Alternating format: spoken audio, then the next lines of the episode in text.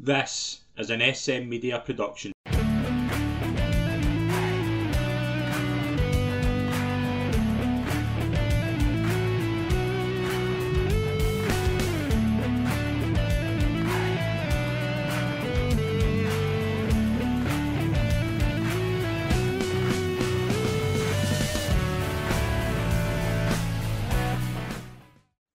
Hi folks, and welcome to the latest episode of the Celtic Report right here on S M Media. I'm Scott McPhee. It's a pleasure as always to be your host, and I'm delighted to welcome my guest this week. It's a pleasure to welcome on the show again, Josh McCafferty. Thank you very much for having me, Scott. Great to be back on talking about Celtic after a relatively uneventful match. I wish we'd pick better games. Like, I know well, we, we kind of do that in advance, but... There's no a lot under the bonnet here, is there? There's mm. a goal early on, there's two mass yeah. penalties, and it's fairly bang average after that. But I think it's probably the post-match comments mm-hmm. that are probably the most interesting out of yeah. all. But mm-hmm. overall, and a, similar to Rain, how Rangers got on at the weekend as well, they won one nil, it wasn't a great yeah. performance. These are the games you look at at the end of the season if you win a title is massive. Yeah, yeah, exactly. And that's the thing... It's... End of January, cold afternoon, the pitch is terrible, and you just want to get three points, and that was that's pivotal, and that's what happened. I was going up to the game, and I was thinking Celtic could easily win this by five or six, given Ross County on a horrendous run of form. Derek Adams has been very condescending recently, very unlikable character, let's just say. And obviously when Alistair Johnston scored the goal early doors, I was thinking, right, this could end up being five or six, and you get the penalty. And then obviously... Louis Palmer shockingly misses twice, which is disgraceful, but uh, move on from it, and the game kind of petered out from there on in. Paolo Bernardo missed the open goal, should have buried it. There was also a chance for Carter Vickers in the second half, but credit to Ross County, full credit to them, because unlike a lot of teams that came to Celtic Park, they weren't willing to waste time. Mm-hmm. George Wickens, as soon as he got the ball, he looked to distribute it out. His distribution wasn't the greatest, but in fairness to them, they weren't wasting time, and they were looking to play out for the back and actually play football, which is... not like the home fans at Celtic Park have seen a lot of times this season, so that was good to see. And Ross County, as much as they're in a bit of crisis and they've been in poor form recently, were actually very impressive in this one. They are unfortunate for me not to get a point out of the game.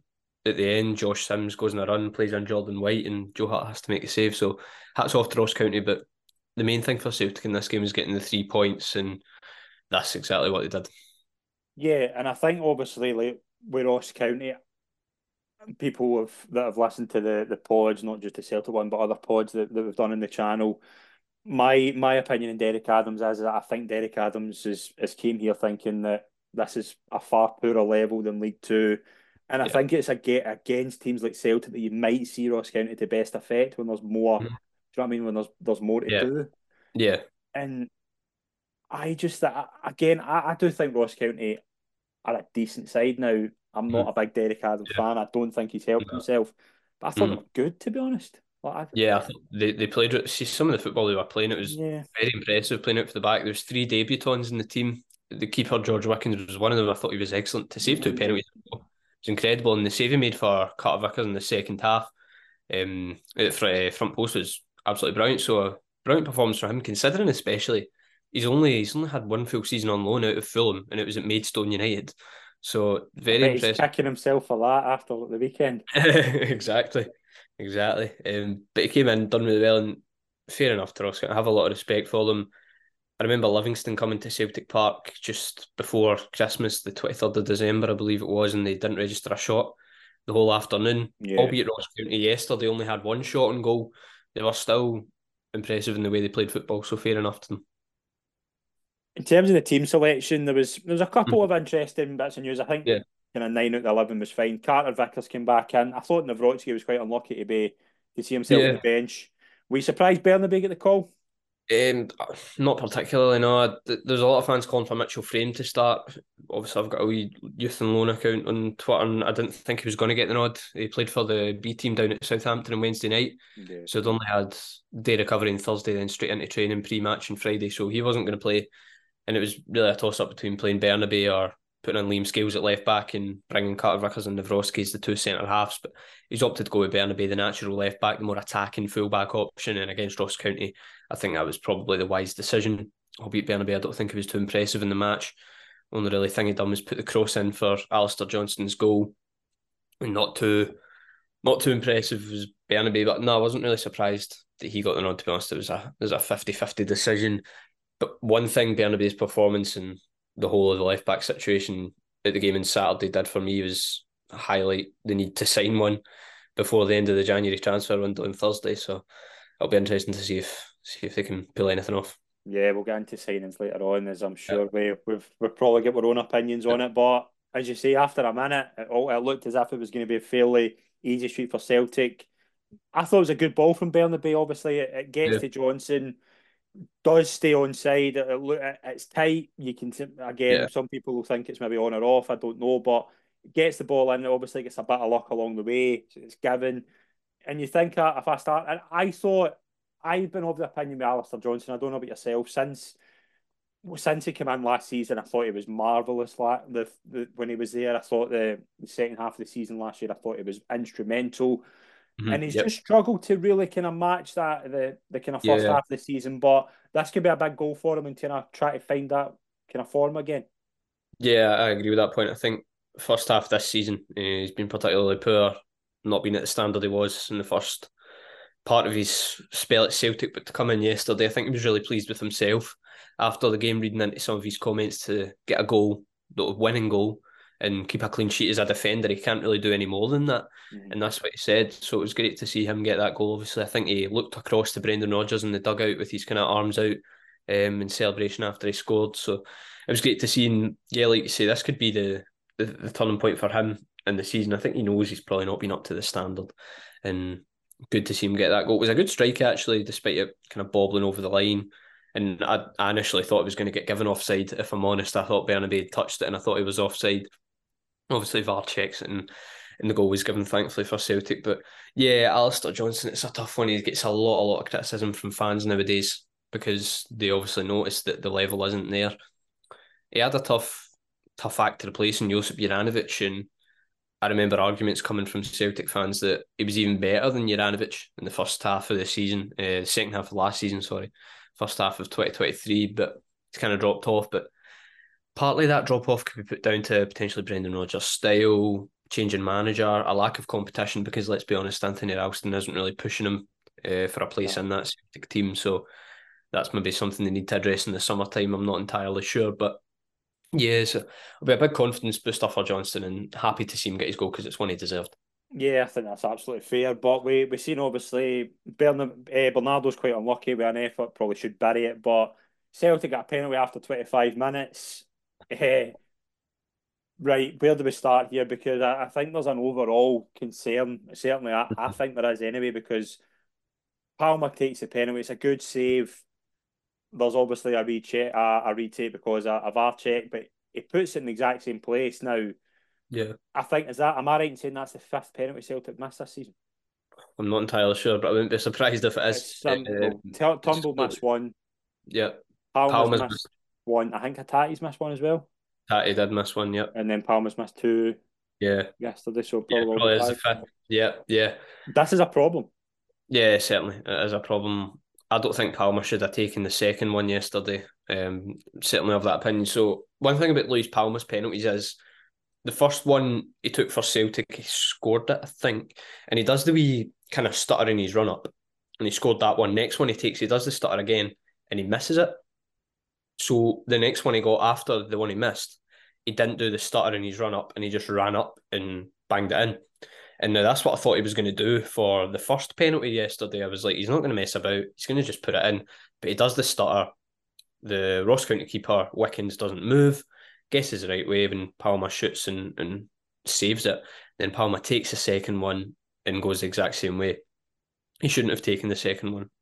Um, strictly of that opinion, he was very eager to get the ball, let's just say, and take the second penalty. And if you're going to have that confidence in yourself, you've got you've got to back it up and you've got to score, and obviously he didn't do that. So Brendan Rodgers said it is something that they're going to look at now. It should be something that they're looking at. I think he's on record in the past saying Kyogo's not a good enough striker of the ball to take a penalty. I think he's so, only had one, am I right in saying, away to yeah. Last season and he missed it, so yeah. I think yeah, the fact that Kyogo's not volunteering himself thinks there's a, yeah. he doesn't have confidence in yeah. which yeah. is fine. And we see across the city, Tavernier takes Rangers penalties and mm-hmm. do you know what I mean? So it's it's something that if we're addressed badly. Yeah, certainly, because five penalties missed in a season is nowhere near good enough, and that could have been a game where Ross County got up the park and equalised later on in the match and it ends one one. And Louis Palmer's probably getting more pelters than he already is, let's be honest. Potential penalty takers, it's obviously been through probably about half the team by now, given the amount of penalties we've missed. Palmer, Hatate, Kyogo, so other players are going to have to step up. I quite fancy Paolo Bernardo, Matt O'Riley potentially to take some. Uh, I wouldn't have any confidence in Cal McGregor taking one, if I'm honest. He always goes bottom right. Keepers have begun to solve that, unless he starts switching it up. It's something they could look to, but I wouldn't mind Joe Hart taking one, given the one he scored in pre-season for Man City. Can I throw a name at you here, and you could maybe say... On you go, on you go. If Kühn, could Kühn do it? I think Kühn yeah, took penalties shout, for yeah. Kühn took penalties for Rapid Vienna. Kühn's a shout. Kühn's a very good shout. When Celtic got the free kick, I don't think it was in the sports scene highlights if any listeners are watching it, uh, just outside the box in the second half, Kühn was on.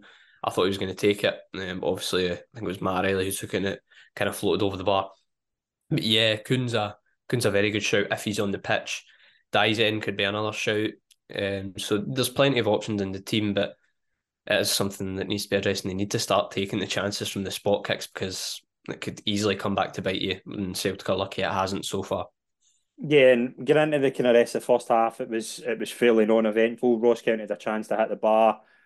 Second yep. half, kind of early stages, there was some some decent bits. I thought Palmer, again, I, I think it's a classic case with Palmer that he's he's going to be capable of some brilliance, but yeah. I thought yesterday a lot of times he was quite wasteful. Yeah, I think Louis Palmer's one of these players where, similar to Olivier and Cham, where he's either at the top of his game and he's absolutely brilliant, or he's had an absolute stinker like he did on Saturday, and just going to have to deal with that, but it's up to him to bring that sort of consistency in his performances. He did have some good moments in the game, a couple of cut inside shots, traditionally like he loves to do, but yes. Yeah, I'm glad Nicholas Kühn's been signed, because it's going to push him and give him more competition, and Abada coming back as well is going to give him more competition, and that is only good for a player like him, who's probably had that left-wing position to absolute self over the past three, four months when you look at injuries, unavailabilities Celtic have had. So good that there's competition coming into the team now to push him. Yeah, and like before January, you're looking at that wing, wing area thinking yeah. that Abada's injured. Yeah, my aid is away to Ike Johnson playing half the games. It was, that as well, and now yeah. it looks a position if everybody's fit and firing. It's a very, yeah. very stacked position in yeah. both wings. Yeah. I want to touch on Kyogo, because I've kind of had mm. this conversation a few times where we know he can sometimes only need one chance, but I'm, I, yeah. I, I look, I watched yesterday and I thought there's so many times where he's just looking so starved of anything, and yeah, the, one chance that I think. I think it was Palmer put the ball in, and just straight yeah. away the goalie was out, and that's the only kind of real yeah. foothold I remember Kyogo having in the game yeah. where he was close yeah. to something. I yeah, I feel sorry for him. I feel sorry for him because he's certainly not getting the service he was used to compared to last season now. Whether that is down to Celtic having a lack of thorough, real chance creators who can break lines of low blocks, your likes of Hatate, who's been injured half the season, he's at the Asian Cup. Yeah. Losing up like Jota is, is massive, and Abada being out half the season because we know the link up those two have. So he's not getting the service, and the absences of those players is probably contributing to that. But even still, he keeps making the runs in the amount of times when Celtic are playing the ball between the centre halves that he is constantly on the move is very frustrating to see him getting frustrated, if you know what I mean, when he's making those moves, and the likes of Scales and Carter Vickers are not taking the risk of just lobbing the ball over the top for him and letting him run onto it. Celtic Park's a massive pitch. If you do it once or twice, three times a game, he's going to get onto the end of at least one of them. I remember a goal he scored last season at home to St Mirren where he, one-on-one with the keeper, just lobs it over him beautifully. And that all came from a ball over the top. So he constantly makes those runs. He's constantly willing to move, and he's got great movement. So I, I feel sorry for him. But once, if he gets service, he's that type of player who will absolutely thrive off it. And we know the talent he has. So that shouldn't be overlooked. But at the minute, it is it is a bit of a concern for Celtic. It's been a concern all season, let's be honest. No one's really, he's not really hit the heights. He's not really had a run where it's been three goals in three games, four goals in three games. Yeah, it's all kind of been dribs and drabs, but he does come up with the big moments. You look at the two Glasgow derbies, he's decided them both. He's got the winning goal in them both at Ibrox and comes up with that magnificent goal at Celtic Park. So he does have that in him. But at the same time, if he's not doing it in the games against the likes of Ross County at home, it's it's a growing concern. Yeah, I think it's absolutely fair. What did you think of Kühn coming on? I thought he did fine. I thought you, you could see there was a bit of... He, he's yeah. direct, he, he's neat and tidy in the ball. And again, it's a good... Probably a good kind of first game for him in terms of that he, he immediately gets a feel mm. for what Scottish football could be like when it's... The pitch was awful and th- those are the tight games that he, yeah. he maybe needs to be the kind of contributing factor in times. A good start for him. Yeah, I don't think he could have had a better game, like you said, to introduce him to Scottish football. And Celtic, ten minutes on the left-hand side, ten minutes on the right-hand side, so we kind of get a flavour of what he can offer in each position. Obviously, you can't really judge much off a twenty-minute cameo, but he looked pretty fast, eager to take on his man, eager to flash a couple of balls across goal. So, and that's only the start, so it'll be interesting to see how he gets on from here on in. Obviously, the next three games, as we know, are absolutely huge and extremely tough. So it's a big chance for Nicholas Kühn to announce himself to the Celtic support in those matches. He probably will get the start in the next match over Louis Palmer, potentially. Um, that could be something Brendan does. But yeah, I'm excited. I was excited by the signing when he was brought in, and it was good to see him make the debut. I thought he could have made it a week earlier against Bucky Thistle and potentially got a goal there to break his duck early doors, but obviously fitness was an issue. So good to see him, good to see him get in the park now, and looks encouraging.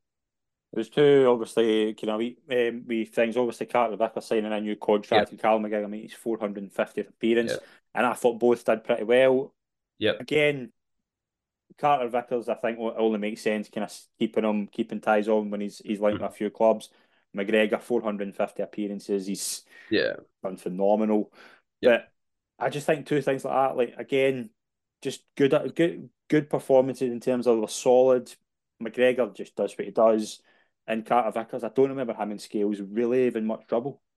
Nah, they didn't. Carter Vickers signing new contracts is absolutely huge. As much as you want to bring new talent and quality into the squad, it's pivotal you keep hold of the players that are there and fend off interest, particularly from Premier League teams, and that's what Celtic have done. I believe he's now one of the highest paid players at the club, and getting him down on a contract to twenty twenty-nine is absolutely huge. So that was great to see. Um, I think the announcement was meant to be kind of Saturday, but the, uh, the rumour kind of got out and yeah. obviously announced it Friday afternoon. So that, that was a boost going into the game for the supporters for Carter Vickers as well. But like you say, McGregor, four hundred fifty appearances is absolutely incredible. By the time October comes, he'll probably hit the five hundred mark, which is absolutely colossal for a player who's still only thirty years of age to...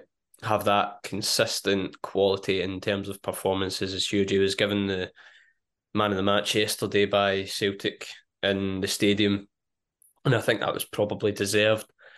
So yeah, there was concerns at the start of the season that he wasn't really doing too well, but I feel like in the kind of month of December and going into the start of the year, I feel like he's upped his game. He was brilliant in the Glasgow derby. He was brilliant in the three one win away at St Johnston at the beginning of December. He's had some very good performances as McGregor, so he's improved, and it's only positive for himself and for the club and for Scotland going into the Euros at twenty twenty-four. Yeah, absolutely. One second, before we get into the kind of post-match, mm-hmm. the surface, Brendan Rodgers brought it up, yeah. the, the surface just, again, it happens obviously this time of the year, but you would think that would be something that would be that, would, that kind of needs yeah. to get addressed. If the manager wants it addressed, I would imagine that could be something that, that maybe happens sooner rather than yeah. later. It, it kind of put, I think it put a lot of players off their stride yesterday, especially the likes of O'Riley and Bernardo, who are used to kind of getting the ball down. I thought they were a bit off it yesterday, and I, I don't think the pitch helped that.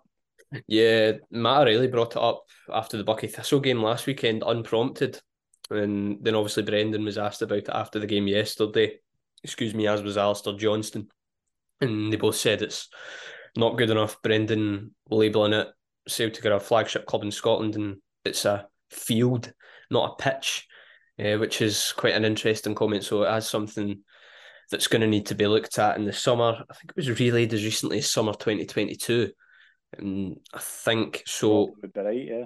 Certainly something that needs addressed and looked at, particularly like you say, it did look as if it was putting people off slight bobbles and guys are taking shots, things like that. So for Celtic is one of the two biggest clubs in the country, to have a pitch that is not the best in the country, and the style of football Celtic like to play, as we know, it's fast, it's playing out from the back, quick football. To have a pitch like that is not ideal, so it needs to be addressed. I'm sure it will. Right, let's get into the, the post-match. Obviously, we heard mm-hmm. the once the full-time whistle went, there was some boos. I don't know yeah. if you were you were guilty of that, were you? I certainly wasn't. I've never, never in my life booed Celtic. Right. I have a problem here with this because I don't get that. Yeah, I don't, I get, do I don't yep. get who it's aimed at. Is it aimed at... I, I get you can have bad performances. I get that, and that, there's been a few this season. Yeah. I don't get... what it's for. Is it, yeah. is it a recruitment? Is it, do you know what I mean? Because I, I think it's just, I, I completely agree with you. I don't even think one should boo their own team after their team loses, no. let alone after they win a match. I was, I was actually quite annoyed walking out of the ground here, and so kind of just thirty seconds before stoppage time ended, I was, I sat quite up high in the lower tier, so walking down the stairs, halfway down the stairs, a full-time whistle goes. And it's just embarrassing, frankly, in my humble opinion. Obviously, it's a free country. Fans pay good money to go to these games, six hundred, seven hundred pounds in a season ticket, so they can express their views in any way they like. But for me to boo the team after they've won a match, uh, in tough conditions, they've arguably not had a real game in a while, because obviously Bucky Thistle, they're a low, uh, Highland League team, sorry. So yeah, it was, I don't know... I think it's probably a culmination of frustrations from the fans. Obviously, the performance. I think the Louis Palmer double penalty miss didn't help the frustration in the ground. Obviously, we know problems regarding recruitment, frustration towards the board, Peter Law, Mark Law, head of recruitment. So I think it's a culmination of frustrations, if I'm honest, that kind of grew the fans to boo at full time. It wasn't obviously widespread. It was only probably about a quarter of the ground um, being there live. That's what I certainly heard. It was nowhere near as loud as as the jeers when Celtic lost two nil at Parkhead to Hearts yeah. uh, in mid-December, but still frustrating to hear. I completely agree with you that there should have been no boos, let's be honest. If if they're going to direct frustrations, I'm sure there's certainly more other ways than they can do than, than booing the team they supposedly love and, and care about a lot. So, yeah, it was not nice to hear, and it's... a bit toxic, um, which is not great considering the team had just won a game. Yeah. There's a video that went about of Alistair Johnston, I don't know if you've seen it on Twitter, um, or X as it's known now, of him um, after the game, Ross County players coming up to him, and it was just after the full-time whistle, and if you lip read Alistair Johnston, basically saying words to the effect of, we're the only team in the world that can win and get booed. So it's not nice to hear, but at the end of the day, people have their own frustrations and they can express their views the way they want. But in my opinion, that shouldn't be doing that. The thing that gets me with it, and I, I'm not one for booing at all, especially yeah, your home fans. Yep. I get, I get it to a degree if it's been like a bad defeat, like like the Hearts game. I understood it. Yeah, but I think that was more aimed at the the board and things like that. Yeah, yeah. I, I think there's an overall kind of problem. But the thing that gets me is is that you would say probably from the Rangers game up until now, Celtic Celtic have been pretty good in terms of mm-hmm. the the morale, the kind of yeah. music's been pretty fine. Recruitment's yeah. obviously a different thing, yeah. but results have been good. And I just didn't understand. I, I don't understand what it is. I, I don't understand what it is. And yeah. I think Brendan Rodgers' post-match comments are interesting. I'm just going to read this here and get your thoughts mm-hmm. because I think yeah. it's better reading it, saying mm-hmm. and getting an idea as to as to what this is, because I, I think this kind of speaks volumes to me. Mm-hmm. Uh, I've had, regarding the boos, I've had that since I've been here. If it's not the result, it's me. If not me, the board. So all we can do as a team is win games and try to improve and develop and win. That's what the team has done. The team and ourselves as staff work hard every day together, and that's how we will continue to be. If it falls below the expectation, then we'll do everything we can to be better. I've spoken to a few Celtic fans between Saturday and as we're recording this, which is Sunday night.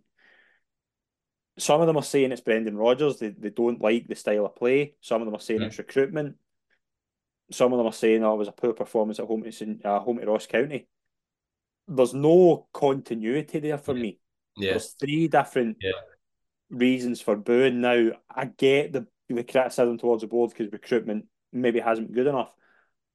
I think I've said this since the start, and I think I maybe said it in pods with you, and I think I maybe said it when Brendan was getting announced. There will always be a portion of the Celtic support who do not want Brendan Rodgers there. And I yeah. think this is the kind of bigger issue that is maybe going under the radar here. Those are the guys that are booing, in my opinion, because they are never going to be happy. Yeah, yeah. But they need to get over it.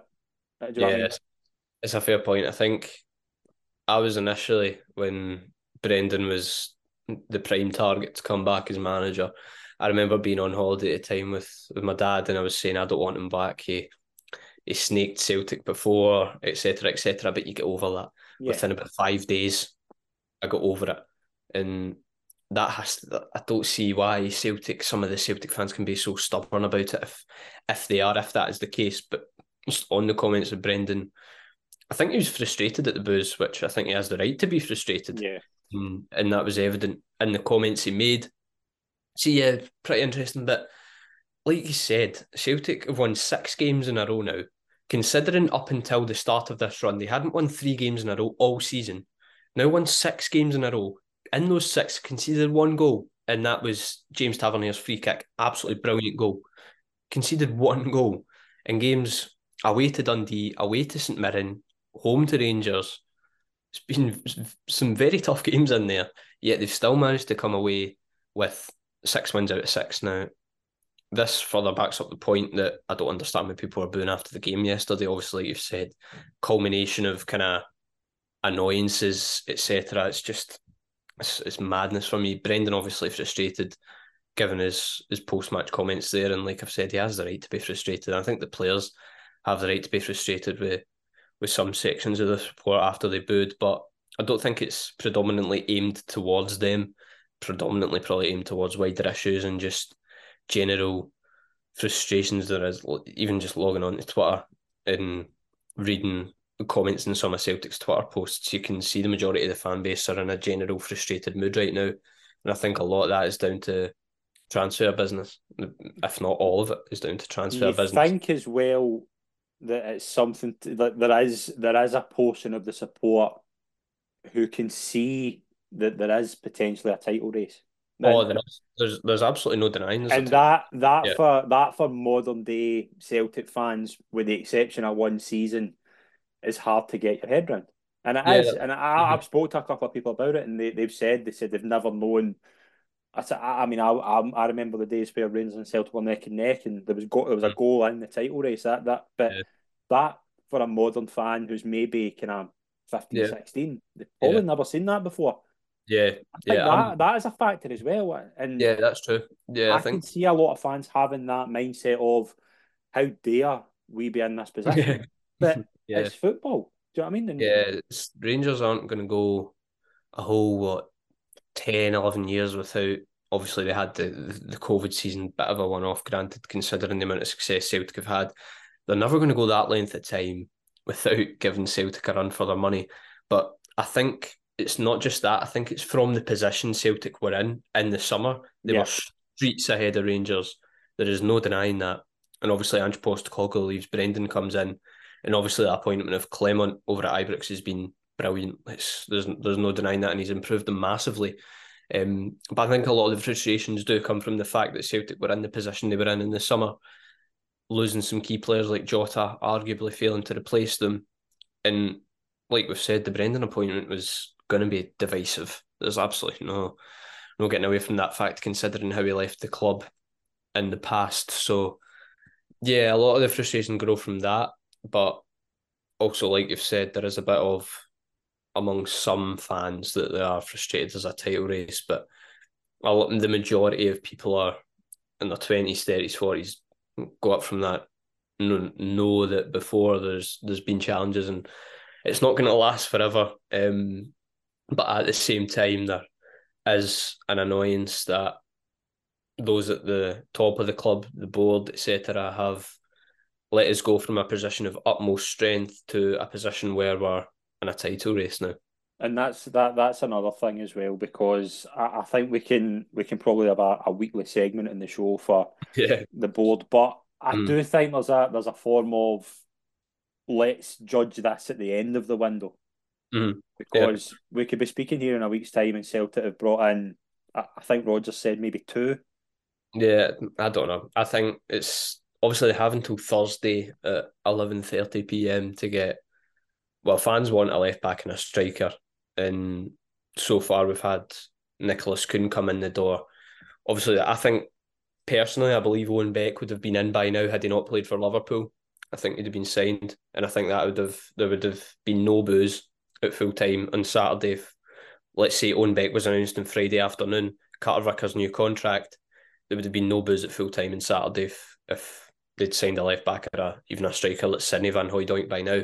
So that's that tells you what a lot of the boos were probably down to, frustrations. But yeah, transfers. It's like a lot of Celtic fans have been saying, and well, not a lot, but some of the argument has been that January is a tough month to sign players. Just before we just before I come on, I was doing a bit of research in the Premier League, and across the Premier League this January, now we know that's arguably one of the highest spending leagues in the world. Only fifty-four point eight million pounds has been spent by all of the clubs put together down south.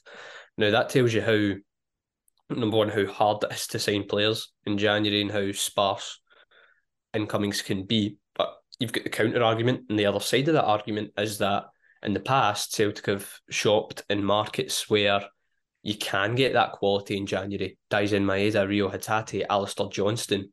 Whether you look at the U S A, you look at countries like Japan, whose seasons have just finished, it's easy to get that quality in there because their campaigns have just came to an end, rather than yeah. signing someone from teams in like the Netherlands, who say saying top scorer in the Eredivisie. I have no clue who that is or if it would be realistic, but it's very hard to prize them away halfway through their campaign. So maybe it's something where Celtic are looking in the wrong markets, and that's potentially why it's difficult, because let's be honest, the only reason they were looking at Japanese and outside markets was because of Postecoglou, yeah.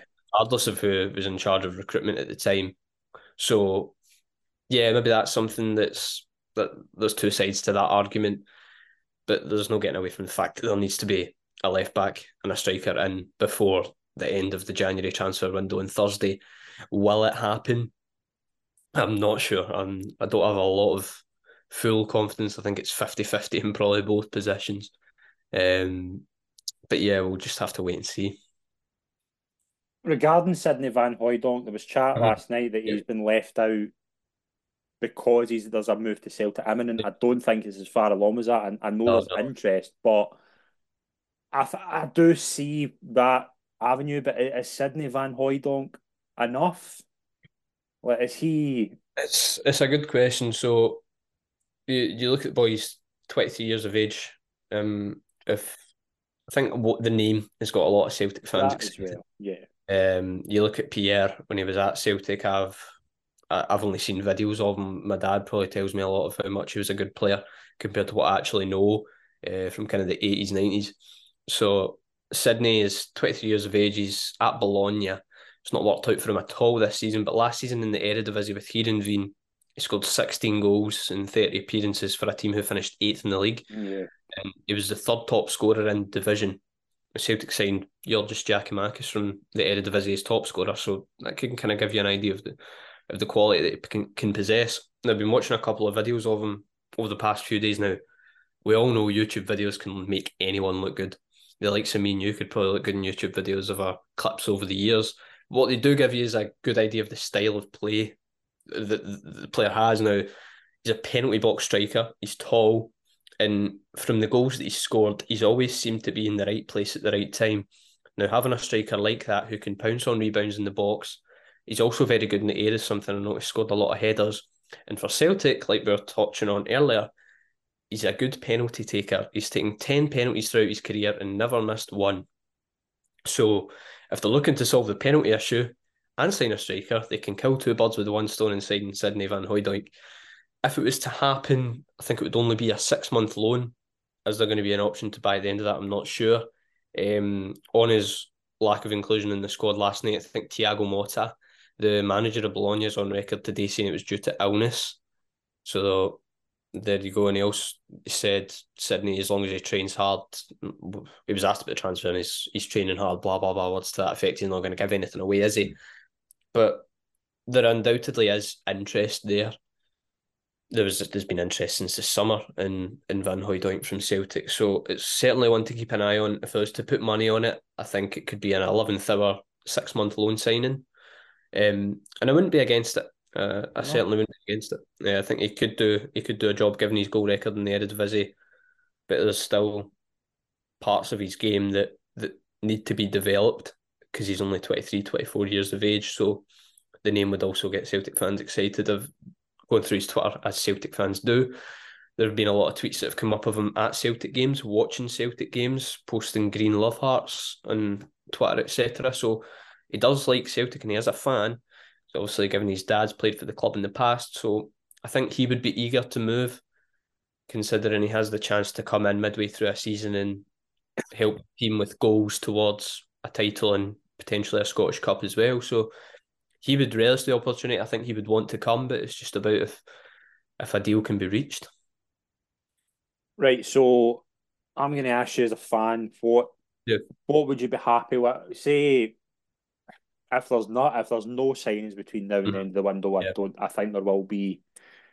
Rightfully, I think the manager will probably be the, the most agitated out the out the out of everybody that there's been no signings, but. What what is acceptable? Can you just sign a striker? Does there need to be? Does it need to be a striker and left back minimum? With Taylor been injured, we don't know how long Taylor's injured for. What is acceptable? I think a striker and a left back is acceptable. Chat of a goalkeeper. Short term is short term enough, or it depends. It depends. I think it's Owen Beck was a long term one. He'd have come in probably on a loan with a buy option or a. even a permanent option straight away. Um, so that was mentioned before he came on for Liverpool and made his appearance.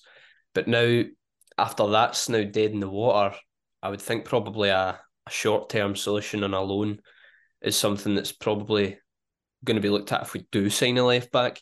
But just on acceptability, striking a left-back minimum has to be for me. And that's probably the maximum you're going to get as well, because a goalkeeper will have to wait until this summer. I believe there's been talks, interest, paper talking, Cliven Kelleher, Hakon Valdemarsson, who recently signed for Brentford, but goalkeeper's one for the summer. So yeah, it's, they need a striker, obviously, given Kyogo's form. Oh, is it going to be the Asian Cup for at least the next couple of weeks? And if one of them gets injured, you're stuck with one striker. So a striker is a must, and left-back is, for me, an even bigger must. I think we need to sign a left-back more than we need to sign a striker. Bernabei's performance at the weekend, you'd expect him to come in against Ross County and play really well, considering absolutely no disrespect to Ross County, but that's an ideal game for a left-back, particularly of his style, to do well in, and he didn't. And Taylor, is he of the stand? Is he of like the highest standard of a Celtic left-back? Probably not. And so you can always, you can improve on Taylor, no doubt. So there needs to be improvements made. A left back is one that has to be has to be addressed. It's been long, kind of since Kieran Tierney left the club, Celtic haven't really had a firm, solid, starting quality left back. Whereas we've not let's put it this way, we've not had a right a left back in the form of a player like Josip Juranović or Alistair Johnston. That's you need that type of player and that type of quality. That's what they need to be aiming for at left back. Suffered with players like Diego Laxalt, Bolly Ball and Golly. Now, I'm not saying Greg Taylor's anywhere near the levels of those players because he's better than them, but he's still not of that high calibre, the highest calibre. So I think that's something that needs to be addressed between now and the end of the window, and it's just disappointing because I thought Beck was going to be the one. Yeah, and I think we're, we're going to be sitting here from now until Thursday kind of thinking mm-hmm. what, what's going to happen, but... Yep. We're going to have some a deadline day special on Thursday where we'll be we'll have a few fans on from different clubs. We'll be talking about the the deadline day. So, Josh, I want to thank you very much for being on this show. Sorry it wasn't a better game to talk about, but a lot of transfer talks. It's been a pleasure, mate. Yeah, it's been a pleasure as usual. Thank you very much for having me on. Thank you very much, mate. Thank you very much for tuning in, folks. Please subscribe to our YouTube and podcast channel and subscribe to our Patreon. Thanks, folks.